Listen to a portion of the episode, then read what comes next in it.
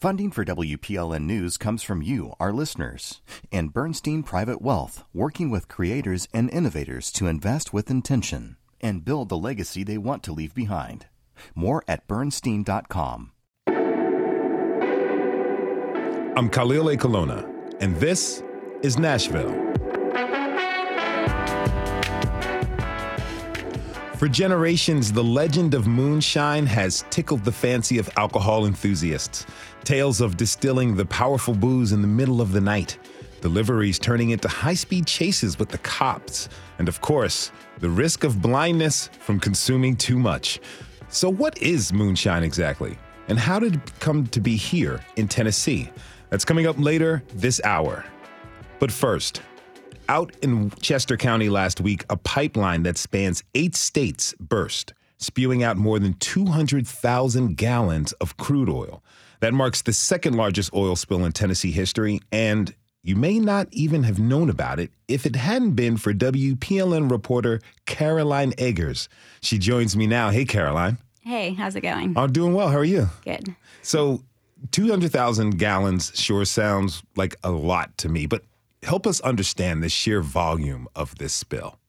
I would say I'm still trying to figure that out myself. Hmm. Um, it is a hard figure to uh, picture, but it was the state's second biggest crude oil spill ever. So it we know it's big. Is there anything in comparison that we can that, that we can kind of compare it to nationally that we may have heard of?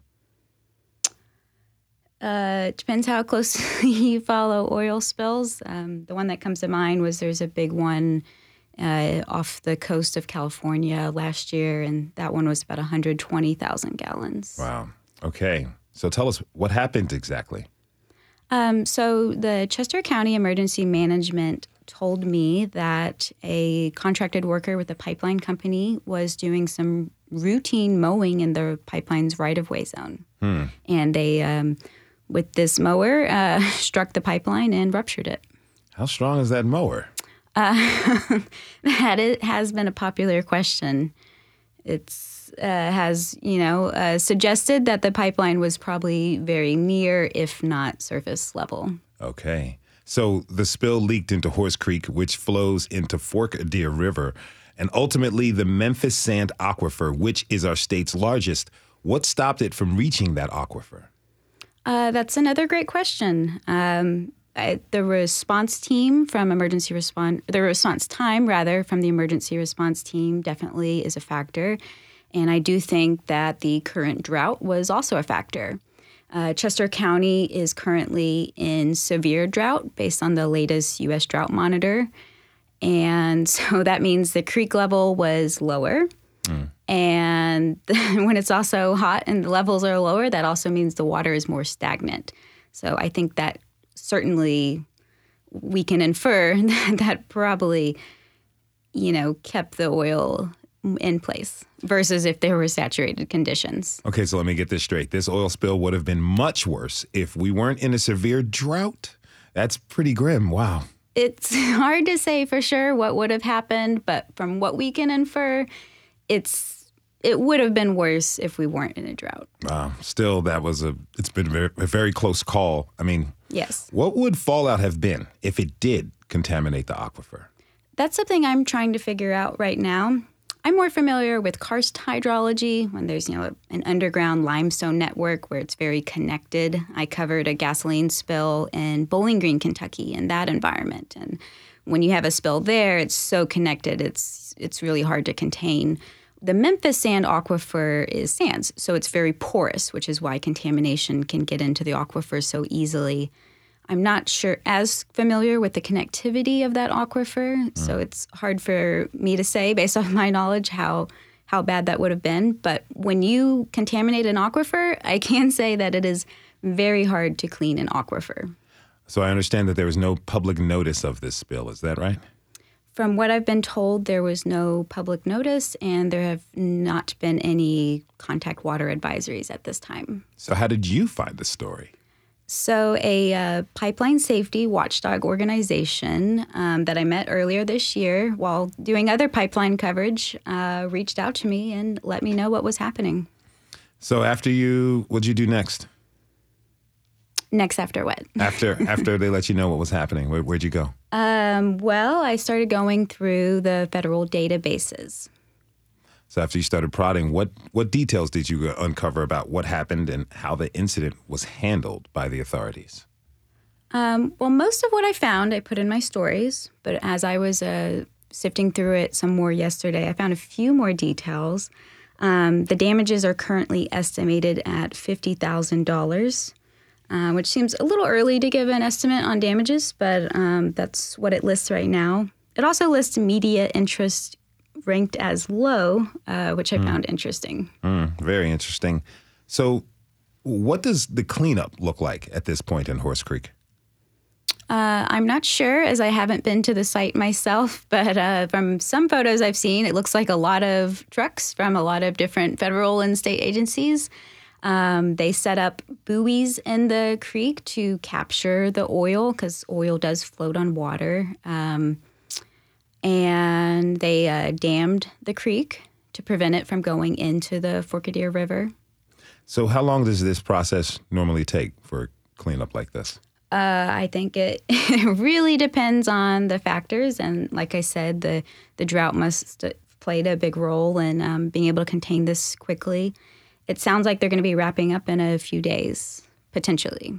Now, this bill comes at an interesting time. Governor Bill Lee just signed a bill into law that essentially limits local input on pipelines. I'm curious, what has Lee said about all of this? Uh, Lee, when I spoke to him, deferred to the state environmental agency. Okay, what they tell you? Um, they told me that they are monitoring water quality, um, and they have confirmed the details that I found in the national databases. Okay. So, you know, put this into context for us. As we said, the spill narrowly avoided the aquifer. But even still, if an oil spill of this magnitude surely has an effect on our ecosystem, what are we looking at? What are we at that area around Horse Creek? I think they're going to be looking at soil contamination. That's going to be a big concern right now. Um, how the oil impacted the wildlife in the creek and surrounding area will be important to look at.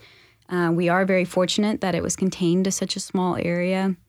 Um, but I think that information will be coming out in the next few weeks. I know you're going to be following this closely. What are you going to keep an eye out for as this story develops? Uh, well, that is my very next question. I want to know, like, what were the habitat impacts? Um, from what I've been told, it's you know they they keep saying it's well contained.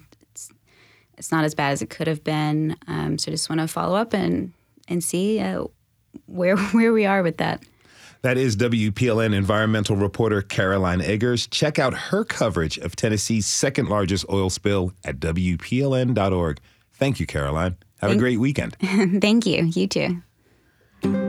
We have to take a short break. Get your tumblers ready because when we come back, we're talking moonshine. How did prohibition make way for the rise of this notoriously harsh, strong liquor here in Tennessee? We want to hear your wildest stories about moonshine, so tweet us at This Is Nashville. We'll be right back.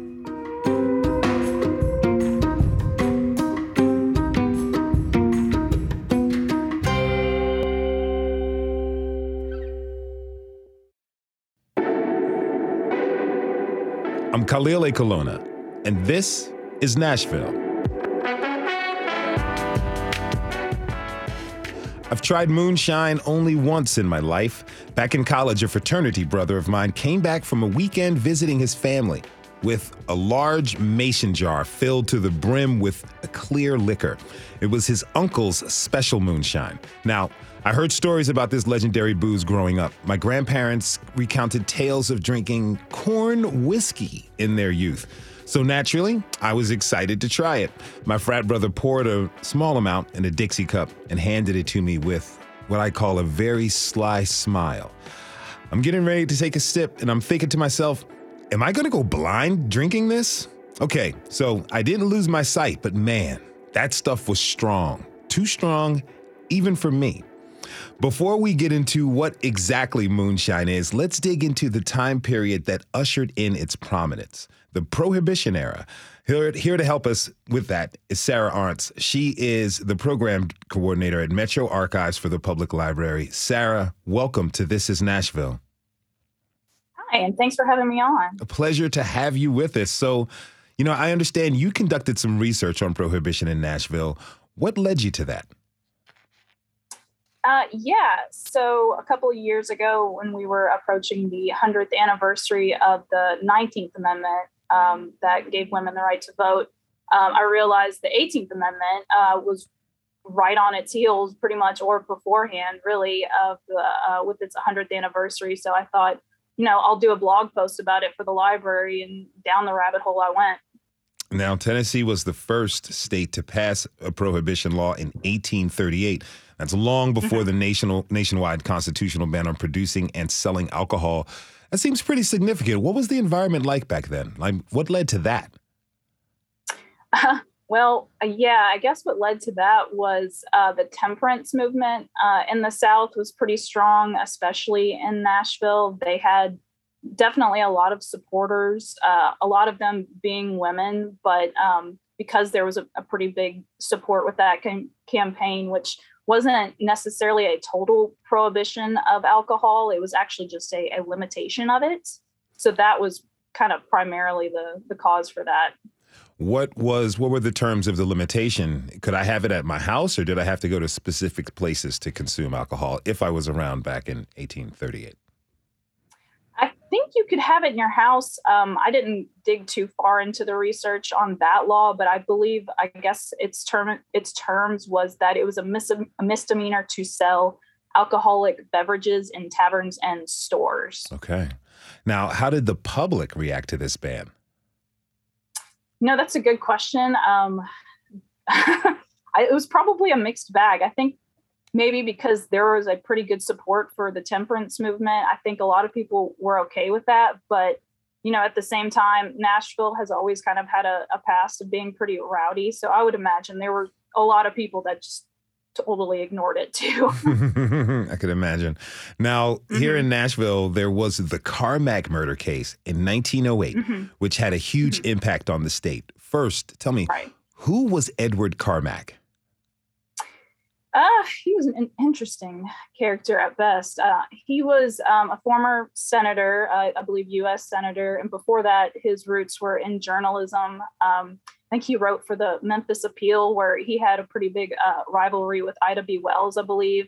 And then after that, he spent time in Nashville. Um, and I guess after he was not reelected to be senator, he went back to being an editor of the Tennessean, and that's where he he would write these, you know, antagonistic articles just because uh, he was, of course, you know, a staunch prohibitionist. So mm-hmm. he would rile, p- uh, rile people up pretty easily.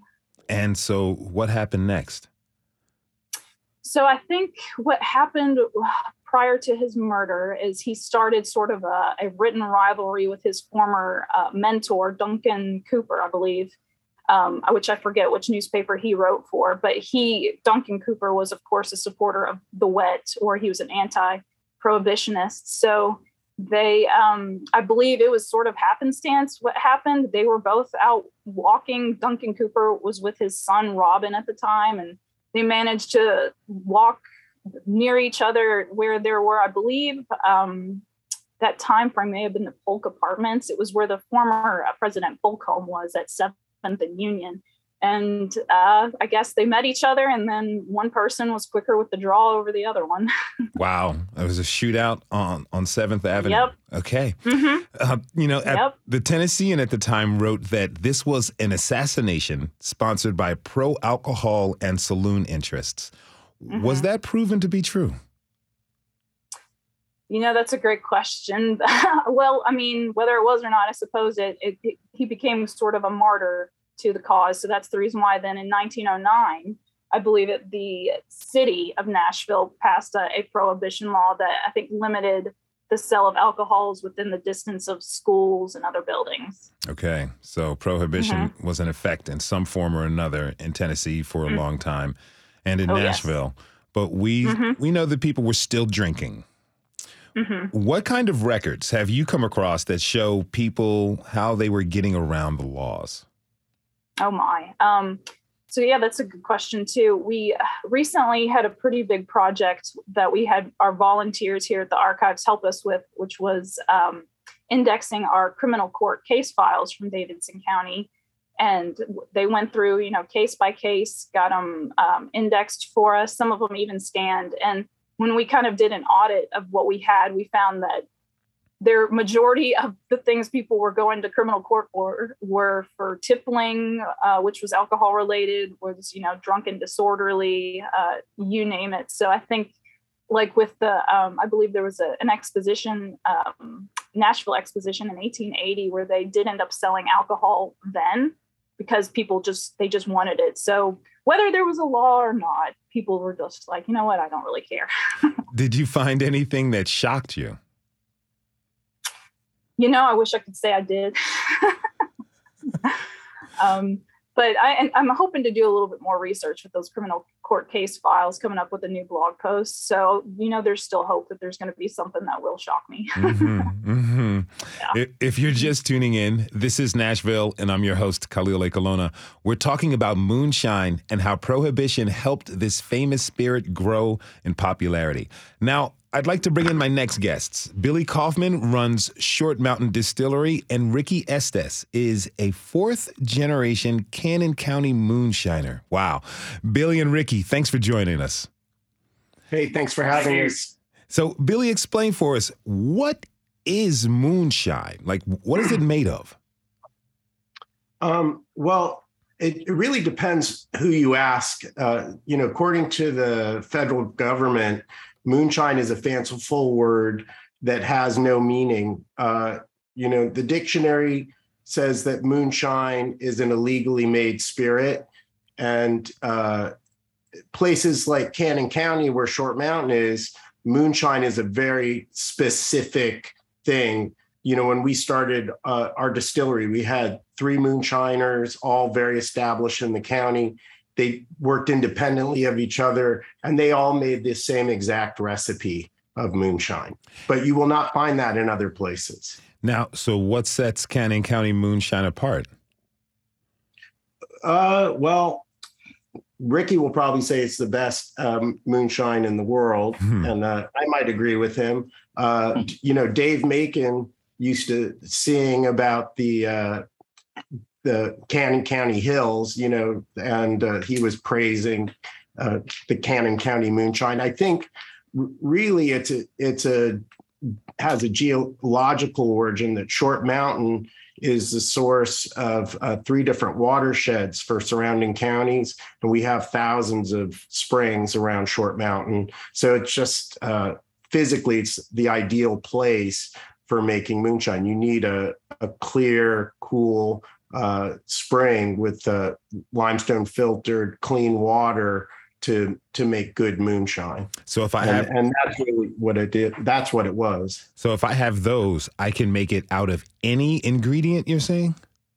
I think you can all right. Well, here this is an interesting story. So in Cannon County, uh, they have two moonshine recipes. One is the sugar shine, which is mostly sugar and corn, and then there's also the corn liquor recipe, which is uh, when you when sugar's not available, like when when you just can't afford it or you you have a lot of corn, and and those are the two recipes that I've come across historically. But if you wanted to make let's let, let, let me just put it this way everywhere on the planet they are making illegally made spirits mm-hmm. and you can make alcohol from anything with sugar and and uh, carb carbohydrates and anything that yeast will consume, you can make liquor. Okay, so Ricky, what yes. what is the strangest thing you've made moonshine with? Well, I never did do it but one way. I just always did it with my my grandpa, and my daddy recipe, and I, I use uh, feature, start off with my. I never know my daddy make on nothing but a one bar outfit and that's a, that's what you call a 50 gallon bar with a 40 gallon pot. Okay. And uh, he, we would start off with 50 gallon, um, 50 pound of sugar, 20 to 25 pound of cornmeal, and some yeast, cooking yeast, any kind of yeast that do cooking we work, and capping. And the capping is more or less, you, you got to have it in the wintertime to make a cap to hold the heat in. Yeah. And we always use uh, wheat shorts. And years ago, people fed it to the hogs too, you know. So, Okay. Okay. Sarah, question for you. Have you ever tried moonshine? Um, I'm not going to say I haven't. Back in college. I understand. I understand. Mm-hmm. So, Billy, tell us, how did you get into the distillery business? Well, uh, about 15 years ago, 16 years ago, I bought a property here. And I, unbeknownst to me, it was uh, the ancestral home of, of probably Cannon County's most famous moonshiner, Cooper Melton. And he uh, he actually was one of Al Capone's moonshiners. And I, I I had no idea at the time, but it was something I learned over time. It the this property is the uh, the headwaters of Dry Creek, so it has lots of nice springs on it. And uh, I I was mainly just interested in agriculture, and the the gentlemen that I would work with um, in agriculture were all doing a side jobs of making moonshine. So like Ricky, you know, he worked for Bunny Bread, but he also made moonshine on the side. And uh, the Ronald Lawson, he uh, drove t- trucks and farmed, but he made m- moonshine on the side. And uh, there, there's no, there, there's no money in uh, agriculture out here per se, but there is a little bit of money in moonshine. And, and so I would uh, take g- like a gallon of moonshine uh, from Short Mountain, and I could put it in a jar and uh, take it to auction somewhere where like a New Yorker or someone from LA would would pay a hundred bucks for it, Mm. and that sort of put the idea in my head. I I almost did it illegally, but then I sort of figured out a path to uh, do it do it legally here in Cannon County. Making your moonshine legit. I get that. Now, Yeah. Tell me a little bit more about this Al, Al Capone connection. That sounds rather intriguing. Okay, so uh, Cooper Melton, he was a legal moonshiner uh, before Prohibition. I mean, a, a legal distiller. I'm sorry. Yeah, and he, there were lots of legal distilleries in Tennessee. Uh, I think we had 18 in Cannon County before Prohibition, and uh, distilleries were part of like an agricultural framework where everyone could farm and make it uh, as much uh, fruit. They could grow as much fruit or grain as they wanted and turn it into alcohol and not have to worry about it rotting. And the byproduct, like Ricky said, of making alcohol is animal feed. So uh, the wheat shorts, the spent mash, you could feed that to your cows and your hogs, your chickens, ducks, whatever, and you have animal feed. And animals make manure, so that's uh, um, part of the, you know, the, the missing link of of organic farming Mhm. is you know you have this whole complete system so anyway uh cooper melton he uh he inherited uh when, when the prohibition came he inherited all this humongous equipment from this distillery and he hid it out here in the woods and he he became uh sort of a a character during Tennessee's prohibition because he did not make a lot of money. He just had a lot of children. And uh, they wouldn't arrest him because he had 20 kids and they would have to open an orphanage. 20 If, kids. uh, if- 20 yeah. kids. Okay. Well, that's important because he had to have a big workforce to run that big equipment. And he put them all to work. And uh, when uh, prohibition hit national the national level he was in the right place at the right time with the right workforce and this giant equipment and he garnered the attention of capone and he was able to put all that giant equipment uh, 500 gallon moonshine still to work. And uh, and you could actually there's a episode of uh, how booze built america mike rowe did it and um, they they reenact the meeting of capone's men and uh, Cooper Melton's hillbilly clan, you know, coming together and figuring out how to make a profit. He became the the richest guy on Short Mountain, the first guy with the car, first guy to have electricity, and uh, that was a big deal back then. Wow. Wow. Now, that's true. What I always heard from my mom and daddy and my uh, grandpa and them that Cooper Mountain was a big moonshiner. And they even had some of my kinfolk there, my uncle, my daddy, and my grandpa. They would help Cooper Mountain make sure they had enough of moonshine to make it up when Al Capone come through to pick it up. Mm-hmm. Yeah.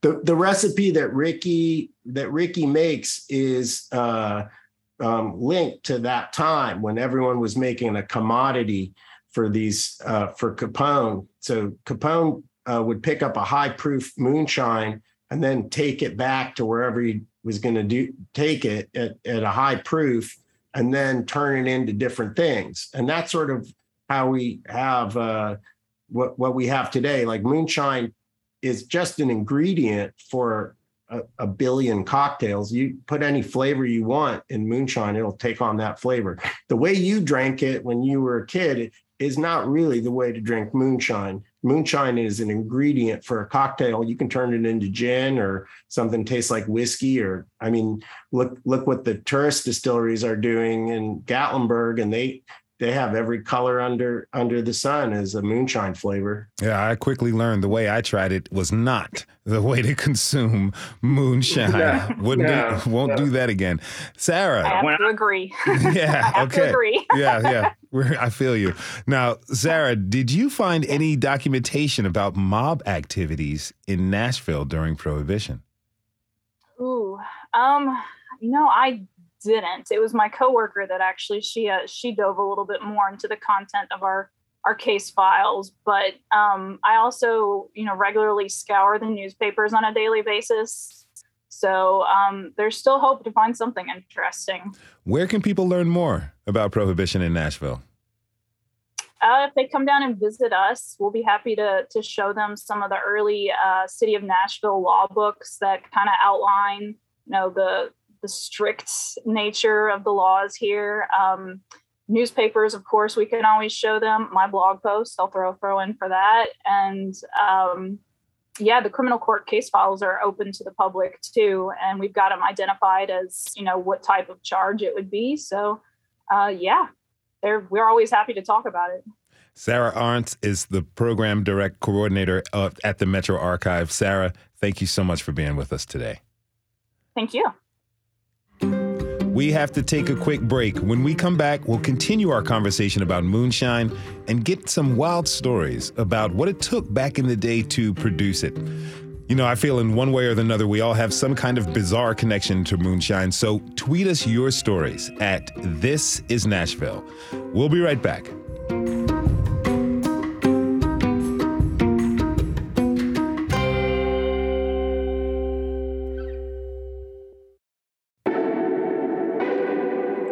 I'm Khalil Ekulona, and this is Nashville. White Lightning, Firewater, Mountain Dew. These are a few of the nicknames Moonshine has earned over the years. Before the break, we were going back in time to better understand the environment in Tennessee that fostered its rise in prominence. Now we'll explore the culture of it with a few folks who make it. Still with me are Billy Kaufman, owner of Short Mountain Distillery, and Ricky Estes, a fourth generation Cannon County moonshiner. So, Ricky, you mentioned that you, you know, you grew up learning how to make moonshine. But tell me, I want to know, like when your dad, the first time you learned how, when your dad took you out, what did he say to you about how to make moonshine and what you were doing? Well, he'd always say, my daddy always had a good name to have the the best moonshine. Maybe you know not the the very better than anybody else, but he, everybody thought he was better than anybody else. Mm-hmm. So everybody had to make it and they had to sell it. And Daddy always said that you can't make it light, don't make it at all. And you talking about you know what killed people years ago was people would try anything to make a, a gallon of moonshine, and they would use a, a drum, a 55 gallon drum.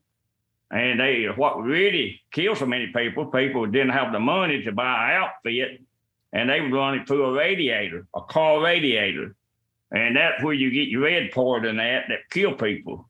Oh, wow. Uh, my daddy always taught boys to make the best, whatever you do, if you don't have patience, don't make moonshine. So that means you need to run moonshine in a copper pot. Always have a thumper, which you got a steam line going from your cap over to the thumper, and then you got another reed line going from the thumper to the condenser that condense the cold water. That the bar would be full of cold water, and when the steam hit it, it would produce it in the alcohol. So, And I'm sorry. Can keep on going. I know you're giving us the steps. I want I want you to finish. Okay, so that's what a lot of people never did know that how. A lot of people know how to do it. They didn't want to do it the right way. Uh, they wanted a lot of people you uh, try to do it without a thumper. Well, when you do that, when you send in the steam from the pot up the cap and over to the condenser, you don't. What you're doing, you lose, you costing your own self money on account of you. The, the water is heavy and alcohol, and that thumper will catch the sweat on the alcohol and drop it down in the uh, thumper, and you sending pure moonshine over to condense food when it hit the cond- condenser, and you're gonna come out with a higher proof. You're gonna come out with a hundred and maybe sixty proof, and you don't have a thumper to sweat the water off in. You come out with maybe a hundred and thirty, which ain't gonna make near as good moonshine, and that, uh, near, uh, enough off it evil to pay for your cough. So patience is the key when making moonshine. Noted. Tell me, how old were you when you first learned how to make it? Well, I'm the young boy out of four, and they said I was eight years old when I started going to the steel, and I've been at it. I'm 74 year old now, and I've been at it all my life. It's something I don't want to let go. I guess. Mm-hmm. Moonshine is a lot of good thing in moonshine. People, a lot of people don't know that p- that year ago when people would get sick, almost faint, and would faint out, but overheat, they made camphor. And camphor is uh, you take a the strong moonshine you got with uh, pure alcohol, and you can buy camphor pills, and you put it down in a half pint bottle, and drop a pill in there, and you get sort of fainty or sick at your stomach, you get smell off it. Hey, you all right? Now you run to the doctor, you know. But Mhm. then that camphor would take care of your sick and, and your fainting, pale headache. My aunt, she believed in it so bad uh, about years back that she told my brother that she had to have some camphor that she had run out for her, husband had died, which was my uncle.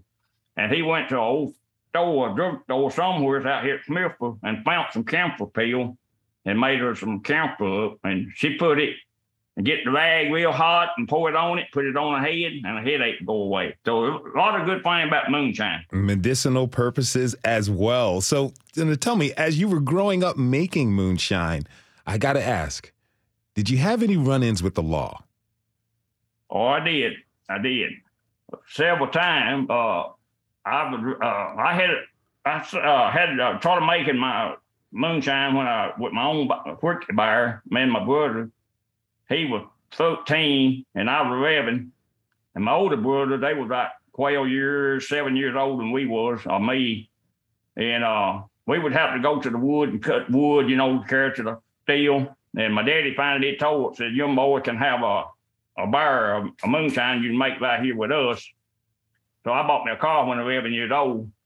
And uh, I swapped it to a guy. He run the store that we bought sugar from and meal and stuff. And uh, he had a pattern truck that go off on the phone, uh, to the house and say grocery out of the uh, out of the truck, you know. Mm-hmm. And uh, he he had money. He and he sold me a car on a credit for four and give me four dollar a gallon for my moonshine. And then I, he bought me another car about a year later off his brother, and he give me a five dollar gallon for my moonshine. And I get forty, uh, sixty-five dollars for my first car, and he give me forty back for it. And then he bought me a Oldsmobile, fifty-two Oldsmobile off his brother, and give two seventy-five. And then he, I, he give me five dollar gallon for my moonshine. And that been my life. It rolled up like that there. And time I was fourteen years old, I was running from the law. I might have been fifteen. My daddy drove school bus, and he come uh uh when we got off the school bus, it always was a job. We never did get to enjoy life. I mean, we enjoyed life. We all had public jobs. Mm-hmm. and we come in and make moonshine at nighttime. And uh, they chased me that night, me off from Steele. About I'm uh, 14, 15 years old, but they, my brother had went back to the house get the jug, and he they come in on me before we got back, and he said he counted the shot seven times. They shot, but I don't know whether it was more out shooting up in the air, and more that wasn't shooting at me, but I didn't know that, and they didn't kiss me either. So I stayed lost in the woods for about all night, pretty well, 400 acres of wood there, and took take lost several hours in the wood before I ever come out. You know. That sounds But, uh, that sounds like a really really close call. Now now Billy, tell me, how did you first learn about moonshine? Hmm. I mean, I when I moved, I moved to Tennessee about 20 years ago, and uh, I I moved to Cannon County, and it's just all over here. When I moved here, it was a dry county, and moonshine was still in uh, production uh, pretty commonly. Uh, everyone would uh, make moonshine, put it in a one gallon milk jug, a plastic milk jug, and you could buy it for thirty dollars. Hmm. And uh, it, it, you could just there, there were places you can go and just pull up and buy it, and then people would do a little value added uh, uh, spin on it and make apple pie and something called spring water, and that was common when I moved here. It was But a, uh, a dry so it's a dry county, but everyone's making and selling moonshine. Yeah, I mean that's what sort of kept moonshine alive. I think in in some some of these rural areas uh, was the fact that you know a lot of the counties never came out of prohibition. But when I came here uh, and I wanted to start the distillery, I started a referendum in in Cannon County to overturn the manufacturing law to one aspect of the the liquor laws that, that you know to, to make it legal for the manufact the legal manufacturing of spirits in Cannon County, and the people voted on it in an election, and and they overturned the law. And uh, you know, when the distillery opened, they saw what we were doing, that we were really uh, teaching people about the culture here, and um, it wasn't a, a a den of sin or anything like that. It was a tourist attraction. It, it was a, a nice restaurant. It, we were doing positive things for the county. Um, I think uh, they saw that it was a good thing, and th- and then uh, little by little, all the other liquor laws got overturned, and now it's we're as wet, as wet as any other county too. hmm So when you got your operation started, how many moonshiners did you have working? Uh, we had three: uh, Ronald Lawson, who who lives up the road, Jimmy Simpson, who uh, he's in the neighborhood, and and old Ricky here, who's sitting next to me, and uh, yeah, th- and like I said, you know, I re- I they all made the same thing, and uh, it was interesting. I I think I thought when we started that they would all make something different, and I would have a, three different products with each moonshiner on it, but they all had the same uh, sugar shine recipe. And uh, y'all didn't really even get along when we started, and they were a little cantankerous with each Well, other. man, Ron, we were making when we come up here. I know. It was I all mean, three. I mean, we were making together. I know. They, Yeah. the, the state had them sign a contract saying, "Oh yeah, y'all were making together." Yeah. So the state, so so the state, uh, uh, they hadn't always, but they did were then. The state had them sign a contract sta- saying that they wouldn't make a legal spirit anymore. but I thought that was so funny to to have a moonshiner sign a contract saying that they wouldn't make moonshine Moonshine. illegally. It's about it's all about the moonshiner's honor. Now I didn't know. I didn't know what I was signing. they duped you. They pulled a fast one on you. But Ricky, tell me, how competitive is it? If you say, you know, Bill, Billy, you're saying that they didn't really get along. How competitive is the moonshine scene out in Cannon County? Well, uh, with me and Ronald Lawson, we were making together when we signed it. Uh, when we did it, have talk up and open to come up here to help him. And uh, Jimmy Simpson, I don't know what he was doing at the time, but he was a moonshiner too. But uh, was a big thing back years ago for uh, people. They had to make a living. They had to feed the kids, and they would do some stupid things. Uh, to like my, like my daddy, you know, uh, my daddy was a sharecropper, and uh, you all may not know what that was. And but I mean, how you have to go to the, uh, somebody and live on their plate and and and do the farming, you know, and give them some of the whatever you made, you know. Mm-hmm. Uh, but now you talk about uh, Ricker, right? You drunk back in your days and everything, even me myself.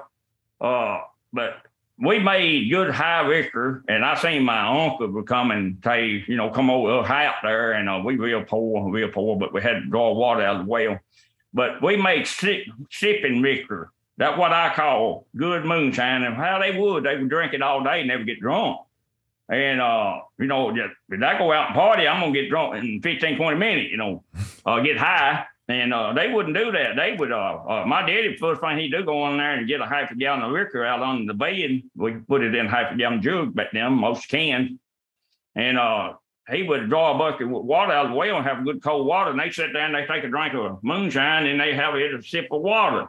And they would go to the field, uh, take the old mule and go to the field and hoe out corn on them hillside all day long mm. with a jug of water and a half a gallon of moonshine or a gallon of moonshine, never come home sober. They wouldn't be drunk, you know. Wow. So how people drunk it back then, like what Betty said, they make people make favors now, you know, make something out of it and kill the alcohol down. I mean, but it, they would drink straight alcohol and sip it with been water, you know. They, they have a saying here in Cannon County if it wasn't for white oak baskets, which could be another episode, white oak baskets and moonshine, we all would have starved to death because it was for, for a while, it was a, a, a great way to secure an income when farming wasn't always reliable. Okay. We got a tweet from Kimberly she says, I grew up in Bellevue and other locations of the Moonshiners were well known. Some have houses on them now, but some were remote enough they may still be there. Billy, does that ring true from what you know about moonshine culture here? Yeah, they're all still here. I think they're they like now that the distillery is here because they're all uh, the, the the price of moonshine when I moved here was thirty dollars a gallon for illegal moonshine, and it's a lot higher now. Sixty dollars a gallon. yeah, doubled. Sixty dollars a gallon. Wow. So you look you lucky to find it for that. Yeah, and you can't hardly find it though. Okay, moonshine. You know, it only became legal to manufacture here in the last decade, but Unlike beer and wine, it's still illegal without a proper license. Now, Billy, you operate a legal distillery making a variety of spirits, but you don't make moonshine exactly, right? No, I do. I I make the same. Uh, I have the sugar shine and pure corn moonshine. I even have like an organic version of moonshine, with certified organic corn. That that's uh, you know like the corn liquor, but uh, but it it is sort of uh, what what is that uh, an oxymoron? You know, you can't make legal moonshine. The word means an illegally made spirit, mm-hmm. and uh, uh, so we we call it moonshine, but uh, really it's it's something. It it is whatever it you know whatever you're making. So you can call uh, my corn corn moonshine corn liquor, and you can call uh, you know, I don't know what you would call the sugar shine if if you wanted to change the name, but it's like sugar. I don't know. I don't know either. I never. Yeah. I, my daddy made some uh, pure corn liquor, but I never did get involved in it. I had to help with it. Uh, we take the corn back them days and uh, take a, a hundred pound bag and then put 50 pound corn in it, and we would bury it in the manure, cover it up with a, a rubber sheet. And every morning we had to hot, heat hot water and carry and pour on it and let it pour out out through the sack. Yeah. And then he would take it and put it in the bar and and and hit stir off and he would run it and it made about half what it should have. Uh, most uh, a bar of liquor should have made five to six gallons. It maybe made three gallons. Yeah. But now it was some something else. It was uh, we had a guy. He was a bootlegger, and he made my daddy do it every year. We didn't make him do it, but daddy would have to borrow money off of him to put out the tobacco pack and put out the corn crop. And he tell my daddy said, "I'm Will." Said, You know what you got to do. And Daddy knows what he had to do. He had to make him some drinking moonshine out of pure corn. And uh, he said, That is Bob moonshine. And nobody else get none of that. And he make about three gallons and he sip on it all year. So that, every year we had to do it every year. Yeah. So what what Ricky's talking about is they made their own malt and uh, with the we don't we we we get our malts from a malt house, but um, yeah, the sprouted grain has the enzymes in it that help with the fermentation. So, although in Cannon County they don't say fermentation, they say rottening. Okay, the rottening of it. Now, Billy, tell me, do do you serve cocktails with moonshine? Oh yeah, we we make great cocktails. We do moonshine margaritas and Bloody Marys on Sundays, and uh, we have a we actually have a, a, mixology class where we where we teach sort of the the theory of how to make cocktails with moonshine. It's a great mixer. It, it's I think it's better than vodka, tequila, gin, and and it's actually a, the all American mixer because all those other uh, spirits come from somewhere else but um, moonshine is the all-american mixer and you can make all those different drinks with moonshine you can make a martini with moonshine oh might have to try that. Brad Lewis tweeted us at This Is Nashville. He says, I've been soaking Carolina Reapers for three years in moonshine made here in Nashville. I've been afraid to take a shot. He asks, Want to have a drink, Khalil? You know what? I might take you up on that, Brad. I can tell you this Andrea, our executive producer, is totally down. She is not afraid. Um, Ricky, how do you feel about these modern day spins on moonshine? Like, do you feel it's gotten too fancy or mainstream?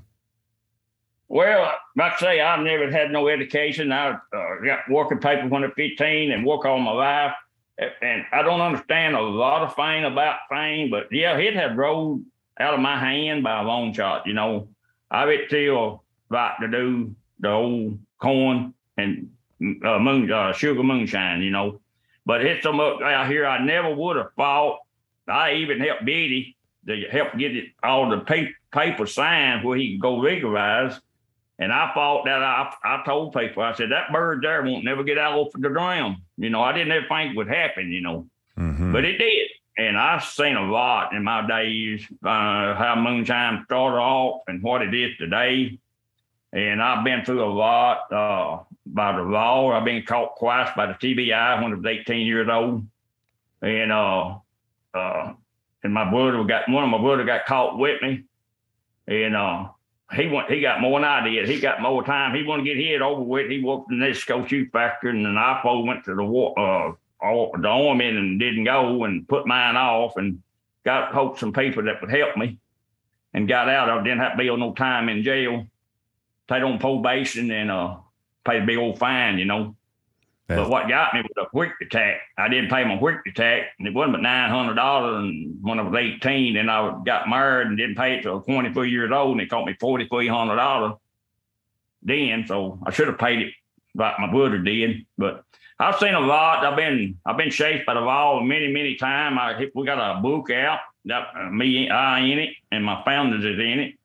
Uh, where the law chased it through Auburntown with a a steel when we got we we bought it from Stafford, Tennessee. And uh and my brother, my daddy both was in the car with me, and I wasn't about 14, 15. And my other brother, he had a big old car, and he had one part of the outfit with him. So So let me ask you this, Ricky. Chase, let me uh, let me ask you this, Ricky. You have this this legacy of moonshine in your family. This technique was passed down to you. You happen to have sons. Have you taught them how to make moonshine?